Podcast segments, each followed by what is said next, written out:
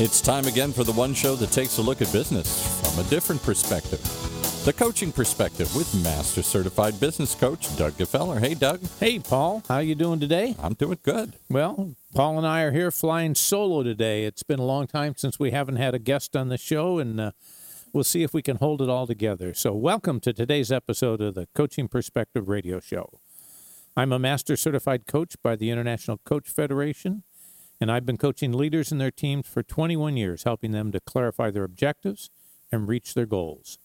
If you'd like to know more about my coaching services, just go to the website, thecoachingperspective.com. Well, we've got two topics for today, if we can get to them both. Uh, the first is leadership training Does it work? And the second is what works best, questions or advice? So, two topics. Let's take a quick look and start off with the question of leadership training Does it work? You know, I was motivated to talk about this article, about this topic by an article in LinkedIn by Andrew Fox. Andrew is the group head of retail banking and wealth management at HSBC Bank. And if you're not following him on LinkedIn, start now. He has some great posts and some great video. Well, Andrew's article was centered around the questionable value of offsite leadership training. His premise was that by removing someone from the organization, sending them off to a leadership training program, and then reinserting them back into the organization, that that does not work. And he says this in spite of the fact that in the U.S., leadership training is a $9 billion a year business. Wow, I didn't know it was that big. He questions the ROI on this method of training and even goes so far as to claim that it's probably impossible to calculate an ROI. He also questions the ability of a person to be put back into their position after training without the organization sort of pressuring them to revert back to their prior behavior. And he further observes that true leadership training needs to pl- take place through a contextual awareness of the environment in which they work. Contextual awareness. We'll get to that. Well, I agree with Andrew's conclusions, but I was kind of disappointed that he didn't go a step further in terms of how to make leadership training work. So if he believes it doesn't work that way, what is the solution? But like so many of us, we only have time to identify the problems and not the solutions. So I'm going to talk about the solution today. Based upon my own experience of working with executives and their teams, there's no benefit, that, there's no doubt that we could all benefit from more leadership training. But that's not the issue. The issue is what form should that training take to affect true change in the individual and in the organization? Well, first, I believe that leadership training is best done in a group. This way, you not only train the leader, but you train the followers on what to expect from the leader. You may also be training some future leaders that you had not yet selected for individual training by the, using this group method. I've also observed that by training the followers, you are in fact creating an environment of accountability. Don't coaches love that? You know, it's not unusual, or hasn't been unusual for me, to see a member of the group call out the leader at a later date on some aspects of the leadership style that was covered in the training, but is not being put to use in the real world. Great accountability. The group training also explains to the followers why the leader's behavior is changing and what behavior they should expect as a follow up to the group training key elements. The second major point is the concept of providing the training within the contextual environment, which what Andrew was talking about there is the idea that the training should be done within the organization, which allows the trainer to use real life examples from that firm, along with the group's own unique language and culture. When you do this, the lessons move from textbook to real world and the benefit of real world examples is that they're heavily layered with emotion. And we all know that real learning is best retained when it's connected with emotional learning. You know, I've often seen myself in doing presentations on leadership training. I look out on the audience, the group, and I see the glazed look when I'm showing them a PowerPoint slide with a key leadership context, concept. And then all of a sudden it's replaced with a loud, Now I see how this works once we've used a real company example that may have recently occurred. Going from the textbook, going from the slide to talking about a real example. In fact, the use of both good and bad examples of leadership behavior help to create a better understanding that will translate into the quick recognition of what's going on after the training's over. The third thing that I've experienced in my training is that the very nature of in house training means that any significant training program is going to have to be delivered over time rather than in just one long session. Again, my experience is that this method of using a series of training periods is preferable. And the reason for that is that the next, the follow on sessions allows you to go back over what was covered in the previous session quickly and explore how has the training that we covered the last time shown up in the group and the individual's behavior since the last session. You know, most of us, especially when it comes to changing behaviors that we've had in place for years, we don't learn how to do that in just one session. So, the ability to observe and discuss in a group what was applied and what wasn't applied provides a reality check on just how effective the training really was in the last session. If it wasn't effective, then now's the time to stop before you go on to another module and go back over the lesson that you've already covered in a different way that will increase and cement the learning. You know, my own style in working with companies is I like to combine the benefits of group training with follow up individual coaching.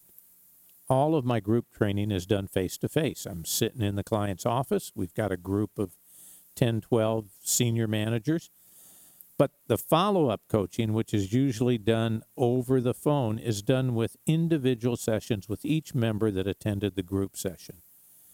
This usually brings up the opportunity to coach some real behavior change, and it clarifies where the roadblocks were to getting that change to really take place. I hear about the roadblocks that the individual is having and trying to apply what we talked about in the group session and I frequently hear about what they're observing as roadblocks that other individuals are having, places where they've observed it isn't taking place. Or maybe occasionally they even point out to me a great example of somebody in the group having applied the leadership concepts we talked about in the company in the real world. You know, training only provides knowledge and maybe an opportunity to practice that new knowledge. However, coaching provides the opportunity to explore with the client why that knowledge is not being applied or why it's uncomfortable for the client. This lens this then leads to coaching that helps the client to have a new perspective on the issue and or their behavior. While retaining the confidentiality of the individual coaching sessions, the awareness gained from the individual coaching will help me to conduct a better, more focused training session in the next group meeting. You know, one of the important side benefits of group coaching is that after a few sessions, the participants start to coach each other. They observe how I am coaching them in the group session, and then they start to apply that language and that practice, practicing out and trying out their own new coaching skills.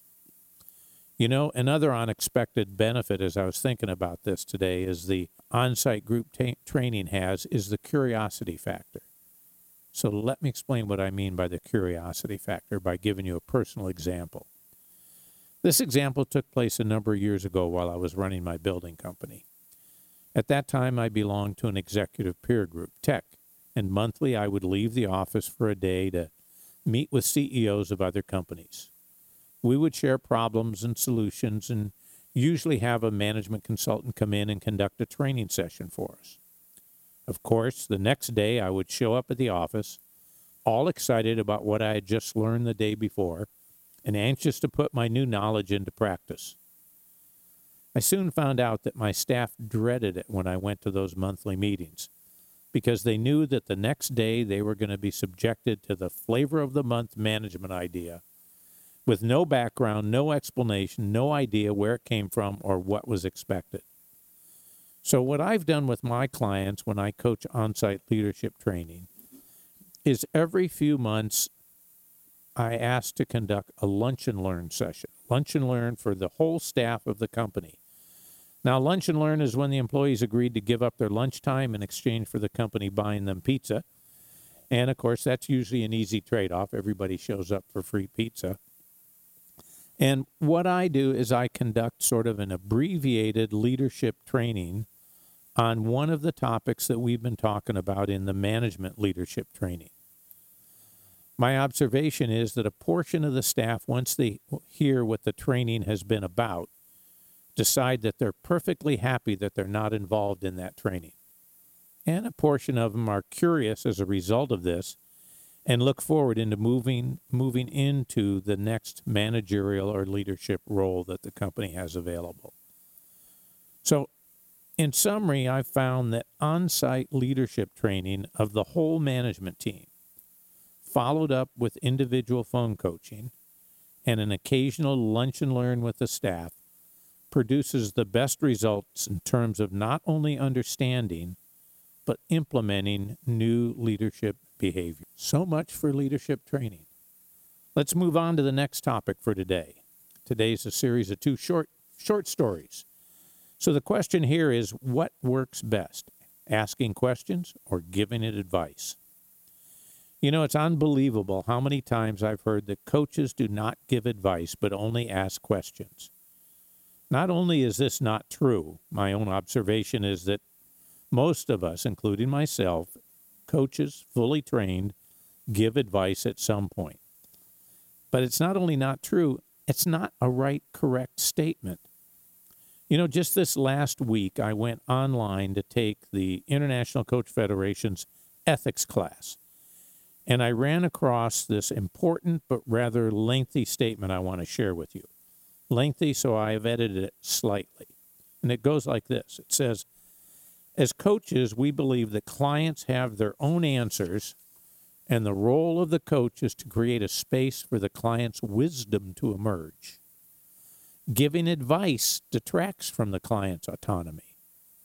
When a coach gives advice, the client owns less of the solution. Without this ownership, there is less accountability.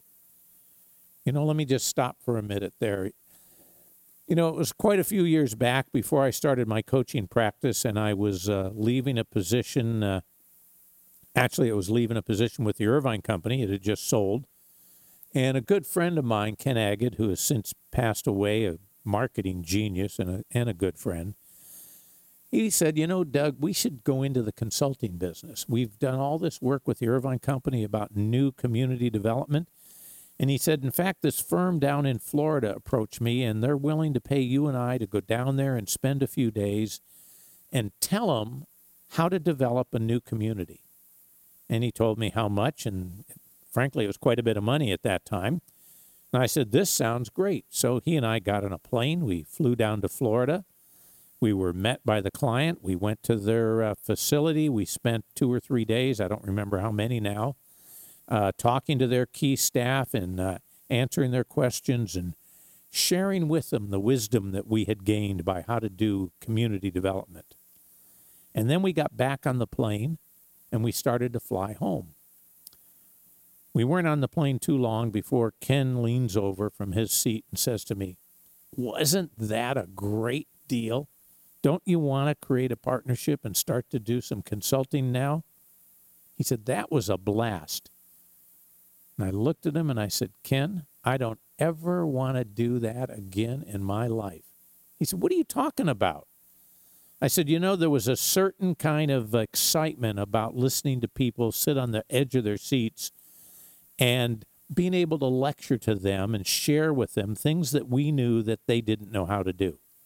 I said, I enjoyed that part of it.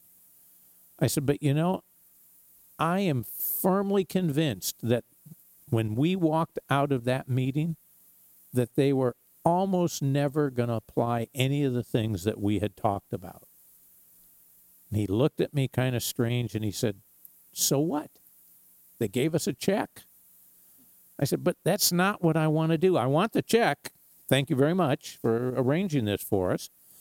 But I want to know that what I'm doing is going to have some impact that people are really going to use the advice. And, you know, that really illustrated, I didn't know about coaching then, that that really illustrated what the, the ICF is talking about here. They're talking about it for coaches, but it could apply to any conversation we're having with people.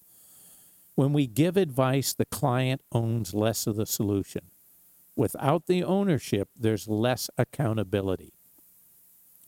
The ICF statement goes on to say research on the relationship between advice and decision making illustrates that the brain offloads when it's not taking while it's taking advice. What they mean is the brain goes into neutral and the actual advice does not get embedded in the neocortex while the advice is being given. As a consequence, scientifically, ownership might happen later or might not happen at all. As coaches or as anybody, we want our clients' brains to be fully engaged. And by giving advice, we're appealing mostly only to the rational parts of the brain. However, we now know that to fully engage somebody, the emotive and sensory parts of the brain should also be involved in the decision making process. Without a fully engaged brain, the likelihood that the client will make any decision, or in a coaching case, will make an unethical decision, increases dramatically. And then, just to sort of wrap up what the ICF was saying, they're saying as professional coaches, we should ask ourselves whether giving a client advice comes from a motivation to serve the best interest of the client or to satisfy our own ego. Ooh, that one hurt me. Everyone likes to feel respected for having given a worthwhile opinion. Listen to this, and nothing in the ICF Code of Ethics specifically says that you may not give advice to clients. 20 years of coaching, and that was new to me. Shame on me. I knew that they discouraged giving advice, but I thought it was you can't give advice if you're going to be a good coach. That's not what it says at all. They do caution you. It goes on to say the ICF Code of Ethics does ask you to check for relationship conflicts that result from being involved in a dual role, one of coaching and one of being a consultant. It is inappropriate, confusing, and may even be unethical to switch roles during your coaching conversation without everybody really being aware of it. People in dual roles need to pay more attention to the partnership to ensure that clear boundaries exist. And that's the end of the, the statement in the ethics part of what the IFC is saying. You know, it's funny how when you get on a topic, all of a sudden you see it everywhere around you. I was talking to another coach this morning, and he asked me how I respond to the question when somebody says, Why do I need a coach? What are you going to do for me?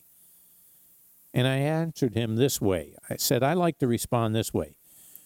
You hire a coach to create a partnership to help you look at both problems and opportunities. The coach is probably the only unbiased input that you will ever find. Now, that's a pretty strong statement. I say this because everyone else has some motivation besides telling you the truth that you may not want to hear. Your wife doesn't want to hurt your feelings and wants to support you. Your employees want to protect their job. Your business partner wants to protect the company and your partnership. And we can go on and on in terms of examples where there's always some self motivation involved that may, no matter how hard we try, how good our intentions are, may in fact color the advice or, or lean the advice in one direction or another. You know, I can think of very few situations where I have not do not have some level of bias. In fact, the only situation I can think of outside of coaching that is totally bias free is when we're talking to strangers. Isn't it amazing the things we'll discuss or to tell to someone when we know that we're never going to see them again and they don't know anybody that we know? It's that passenger next to you on the airplane that you don't know, is never going to see you again.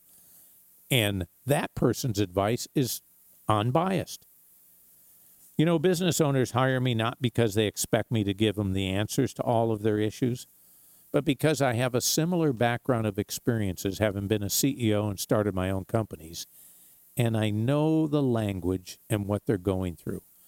I understand the context or the environment that they're operating in, but not really the technical issues that they're doing. So I make it very clear that my role is to help them identify what they want, what's standing in the way of their achieving it, what mindsets or assumptions are no longer serving them well, and help them create an environment where it's okay to make mistakes. Hey, we're just talking. And an environment that will foster creative thoughts and a new perspective. You know, you talk about creative thoughts. Sometimes we take our coaching conversations so serious that they're no fun at all. And yet, research shows that people are probably the most creative when they're playing when the conversation is playful, when it is in an environment that there aren't going to be huge consequences, huge penalties to pay if you suggest something ridiculous. And of course, that's what we want as coaches. We want to work with our clients to create those creative perspectives. So, do we know really how to ask the right kinds of questions? You know, I read a blog by Maureen Metcalf based on a VoiceAmerica interview with Tamara Kleinberg. And they were talking about inciting questions. And it started with this quote that I really liked Inciting questions take you down paths to those provocative answers that you were looking for. They say that if you want more breakthrough thinking out of the box, you've got to change from usual questions to inciting questions. What are inciting questions? It's those questions that can't be answered with the usual response. Those questions that cause you to stop and think, that shock you, that surprise you, so that you've got to think creatively about what how you're going to respond. Or they're those questions that challenge your assumptions, that challenge your mindset. You know, there's questions like, what is the problem that created the problem you're trying to solve? The producer and I were talking before the show started. He said, "You know, one of the one of the favorite things you've said over the years that I really like is when you say, you know, but do you know what you don't know?" Or the way I like to phrase it sometimes is when somebody says they don't know the answer, I go, "Well, what if you did know the answer?" And do you know 9 times out of 10 when I ask them that, I get the answer? This, this is weird. They just told me they didn't know.